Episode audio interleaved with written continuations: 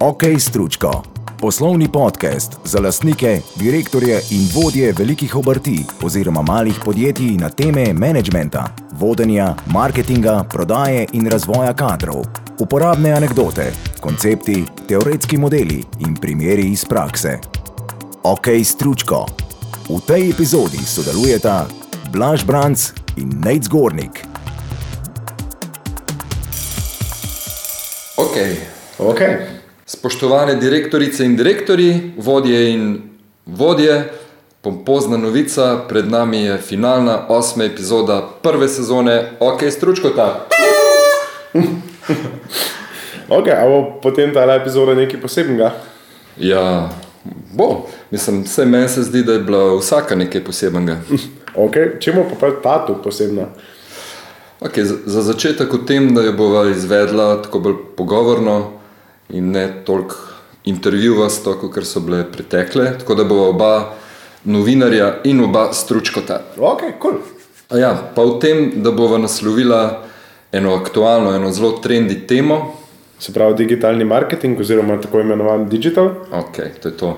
Se pravi, digital, ampak za mala podjetja oziroma velike obrti. Pa se ti zdi, da je digitalni marketing za mala podjetja drugačen kot za velika podjetja? V osnovi ni, ampak mala podjetja se ga morajo lotiti na drugačen način. Tako da bova izdala en hack, eno rešitev za mala podjetja. Ok, se pravi, kako naj se lotijo digitalnega marketinga ta mala podjetja?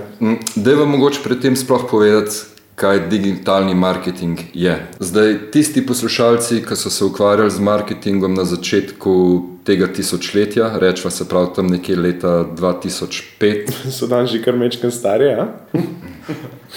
Skratka, oni se bodo spomnili, da takrat digitalni marketing sploh še ni obstajal. Obstajal je marketing in pa začel se je dogajati spletni marketing.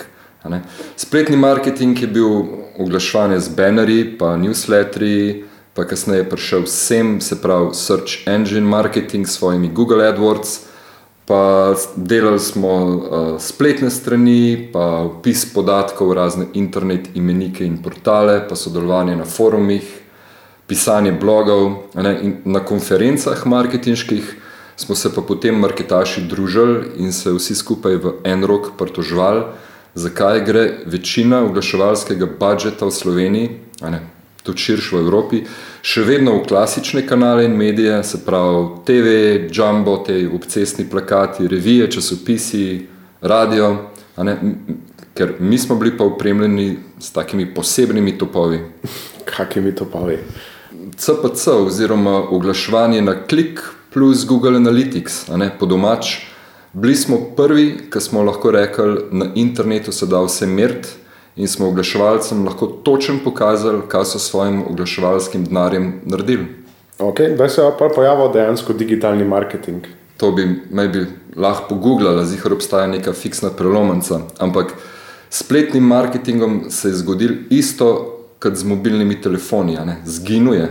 Prišli so smartfoni in prišel je digitalni marketing. Tako da od svojega predhodnika je tako imenovani digital začel uporabljati mobilne platforme, se pravi aplikacije na telefonih, oglaševanje znotraj teh aplikacij. Digital je postal vse marketing, ki ga konzumiramo prek zaslonov, naprav, ki so povezane v internet. Ok, se pravi, na trgu imamo zdaj tisoče firm, ki naročnikom ponujajo, da za njih furajo digital. Pa še ene sto izobraževanje vsak mesec za tiste, ki bi radi to, te stvari znali delati. Ja, v zadnjih recimo, 15 letih je to ratala orang industrija. Znanje je šlo naprej in temu je treba seveda slediti. In za mala podjetja je itak to bistveno težje, ne, kot pa za velika. E, zdaj smo pa prišla do odgovora na vprašanje, če je digitalni marketing za mala podjetja drugačen kot za velika podjetja. V čem je catch? Velika podjetja imajo v osnovi dve opcije. Ena je, da zaposlijo kader, se pravi marketaše, ki potem za podjetje izvajo digitalni marketing, in druga, da najamejo digital agencijo, ki potem vse za njih dela. Ok, kaj je pa ta vse? Da je mogoče kar našteti, kaj agencija dela za svoje naročnike. Okay. Mm, Za začetek jim naredi novo spletno stran, a ne tako responsive, ki tudi na smartphonih dobro funkcionira. Ok, pa ali tako nadaljujejo s tem search engine optimizationom, mm -hmm. da je spletna stran dobro rangirala v vseh zadetkih na Google iskanju. Ja. Agencija firmi vse čas producira nove vsebine. In tako jih pa objavlja na spletni strani ali pa na blogu na spletni strani, pa na social profilih podjetja in zaposlenih. Um, in tako pa še prej izpostaviti tudi te profile ne, na LinkedIn, na Facebooku, kjerkoli je za določenega naročnika to smiselno, glede na to, kaj prodaja in predvsem komu. Točno to. Ustvarjanje novih vsebin, pa distribucija prek lastnih kanalov, to je vsebinski marketing in ta se je splačal leta 2005 in se še zmeraj. Uh, pa newsletter. Uh, agencija bo tudi kreirala vsebine z ekipo naročnika, ne, se pravi, nek, sestavlja bo nek newsletter, ki ga bo pošiljala.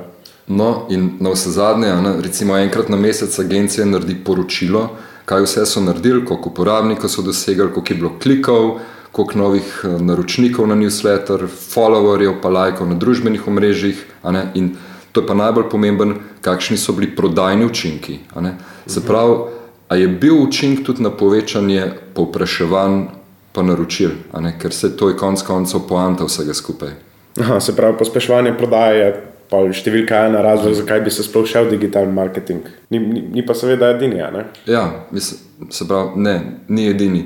Poleg povečanja prodaje imamo tukaj povečanje prepoznavnosti blagovne znamke, z lepo slovensko besedo branding, in pa promocije ugleda delodajalca oziroma employer branding. Ok, se pravi, veliko podjetje ima kar precej opcij, da ali sami ali pa z neko agencijo ali pa v kombinaciji dela digitalni marketing. Ja. Ja, pa v bistvu ne samo digitalni, ne, ampak tudi klasični marketing. Tako da tudi zato imajo lahko ali zaposlenega marketaša, ali najeto agencijo, ali pa v kombinaciji oboje, ker podjetja kar redko delajo samo izvajanje plačljivih oglaševalskih akcij v smislu zakupa medijskega prostora, analitike. Ok, ampak pejmo nazaj na mala podjetja. Čim ti vidiš, da je za njih marketing drugačen? Okay. Mala podjetja so v drugačni situaciji. Zdaj, mi dva govorimo predvsem o klasičnih proizvodnih podjetjih, ne o nekih uh, high-tech startupih, ki praviloma itak veliko vejo o digitalu in ga tudi znajo izvajati. Ne? Tako da bom opisal, v čem je situacija malih podjetij drugačna. Ne? Vedno zelo pazijo na tako imenovane stroške režije. Režija za njih pomeni vsa delovna mesta, ki niso proizvodna ali pa priprava za proizvodno. Tako da podjetja, ki imajo recimo tam 15, 20, 30 zaposlenih, si praviloma ne morejo prvošiti zaposliti eno osebo samo za marketing. Res je pa tudi, da vse nimajo niti toliko dela, da bi tega marketaša lahko zaposlili full time samo z marketing aktivnostmi. Tako da posledica je, da v firmi nimajo veliko znanja, um, nimajo kompetenc o digitalnem marketingu. Jih pa pogosto mika, da bi se ga pa šli. Ok, kaj pa najem agencije, pride upoštev? Uh, skoraj vsako malo podjetje ima vsaj eno izkušnjo z najemanjem agencij, vsaj za izdelavo spletne strani, ali pa najamejo kakšen softver za sestavljanje in pošiljanje newsletterov, ali pa so mogoče enkrat probali speljati uh, AdWords kampanjo. Ampak mala podjetja nimajo toliko budžeta, niti časa, da bi vzeli eno agencijo, ki bi za njih celostno skrbela tekom celega leta. Tako da digitalni marketing opazujejo malo z distance, a ne mogoče vsake toliko, koga pošljajo na kakšen seminar in čakajo.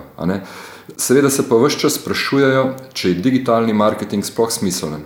Ok, se pravi, če mečem pregledava, pa dava na kup pluse, pa minuse najema agencije, imamo pluse, to, da načeloma bo delo dobro zrihteno, ker bo to zrihtel nekdo, ki pač zna, uh, pa da se, da se prihrani časova ekipe. Uh, minusi v tem primeru so pa to, da ni najcenejša alternativa, podjetju nam ne ostane znanja o tem, kako se te stvari delajo. Uh, pa mogoče to, ne, da za najboljše agencije mala podjetja niso tako zanimiva, ker imajo da smehne budžete. Evo, pa smo pri tem glavnem vprašanju. Ali je digitalni marketing za mala podjetja sploh smiseln?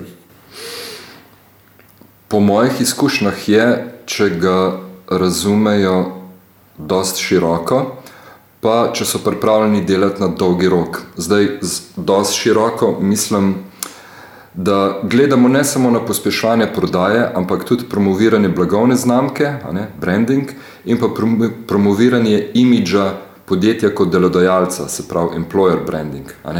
Na dolgi rok pa pomeni, da podjetje investira predvsem v lastno, recimo temu, marketinško infrastrukturo, ne, vsebine, v razvoj kompetenc znotraj ekipe, pa da zelo previdno zbira tisto, kar naroča od agencije. Zdaj, vsi poslušalci, ki ste poslušali epizodo 7, prejšnjo, se boste spomnili, da smo govorili o planiranju. No, tudi marketing aktivnosti treba planirati. V enem mesecu ne bomo naredili prav dosta, ne? v enem letu pa. Zakaj praviš, da se v enem mesecu ne da prav dosta narediti? To pa vidiš sam pri delu z naročniki. Ekipe so načeloma majhne, vsi so polno zasedeni s svojimi procesi, ne to, kar itak delajo, sprotno delo. Če imajo pa ta ali pa naslednji mesec sejem, se jim pa sploh meša. Ne. Tako da, če jim ti daš za napisati en članek, jim je to ponovadi že eno veliko breme. ne. Kaj šele, da bi aktivno delali, recimo na LinkedIn-u, gradili bazo, mislim, sej bi, sam ne znese jim. Ja, ok, ja. je taka tudi moja izkušnja. Ampak smo pri tem delu z naročniki najdli en tak hack. Ja, hack.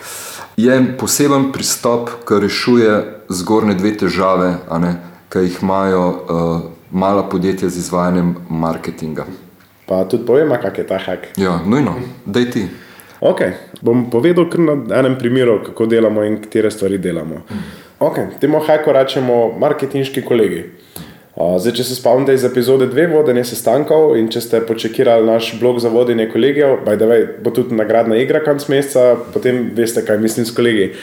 Ja, tako da ta hack, ta marketinški kolegi je v tem, da se stvari planirajo in da se iz, kolege izvaja redno, recimo na 14 dni, in da se med temi 14 dni, dnevi daje male naloge, se pravi, da se projekti razdelajo na male naloge, ki jih imajo potle člani ekipe tudi čas dejansko izvesti. Tako da delamo male korake, ampak kot so rekla, v enem letu se pa tega kar nekaj nabere. Se pravi, prvo vprašanje, ki se ga moramo zastaviti, je, kako lahko z marketingom podpremo prodajo. Uh, Vprašati se moramo, kdo so naše ciljne skupine. Vprašati se rabimo, kaj je tisto, kar naše ciljne skupine iščejo, pri tem pa jih lahko pomagamo. Ne, ker, če smo specialisti za nekaj, lahko ponudimo neko znanje na področju, lahko ponudimo neke statistične podatke, uh, neko pomoč pri raziskovanju in izbiri produktov. Vprašati se moramo, imajo kakšni naši poslovni partnerji potrebo, ki jo lahko rešimo.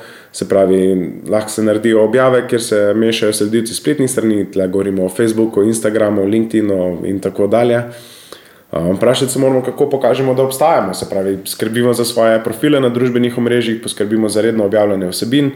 Um, naša praksa tle je naprimer ta, da v enem dnevu, konc meseca, naredimo načrt objav, kjer jih upišemo na Facebook, na ostalih medijih, recimo na LinkedInu, jih pa mečkim prilagodimo, pa skopiramo.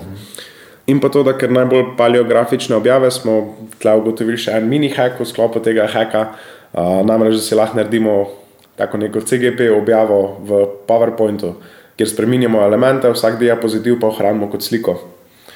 Oziroma, shranimo kot sliko. Uh -huh. Naprej premišljujemo, lahko, kaj lahko naredimo, da bodo naši profili bolj profesionalni, pa se moramo vprašati, kako lahko poskrbimo, da nas bodo ljudje spremljali. Poskrbeti moramo tudi, da imamo delujoče povezave med spletnimi profili, se pravi, da na spletni strani polinkamo do vseh naših družbenih omrežij, pa da družbena omrežja povežemo med seboj.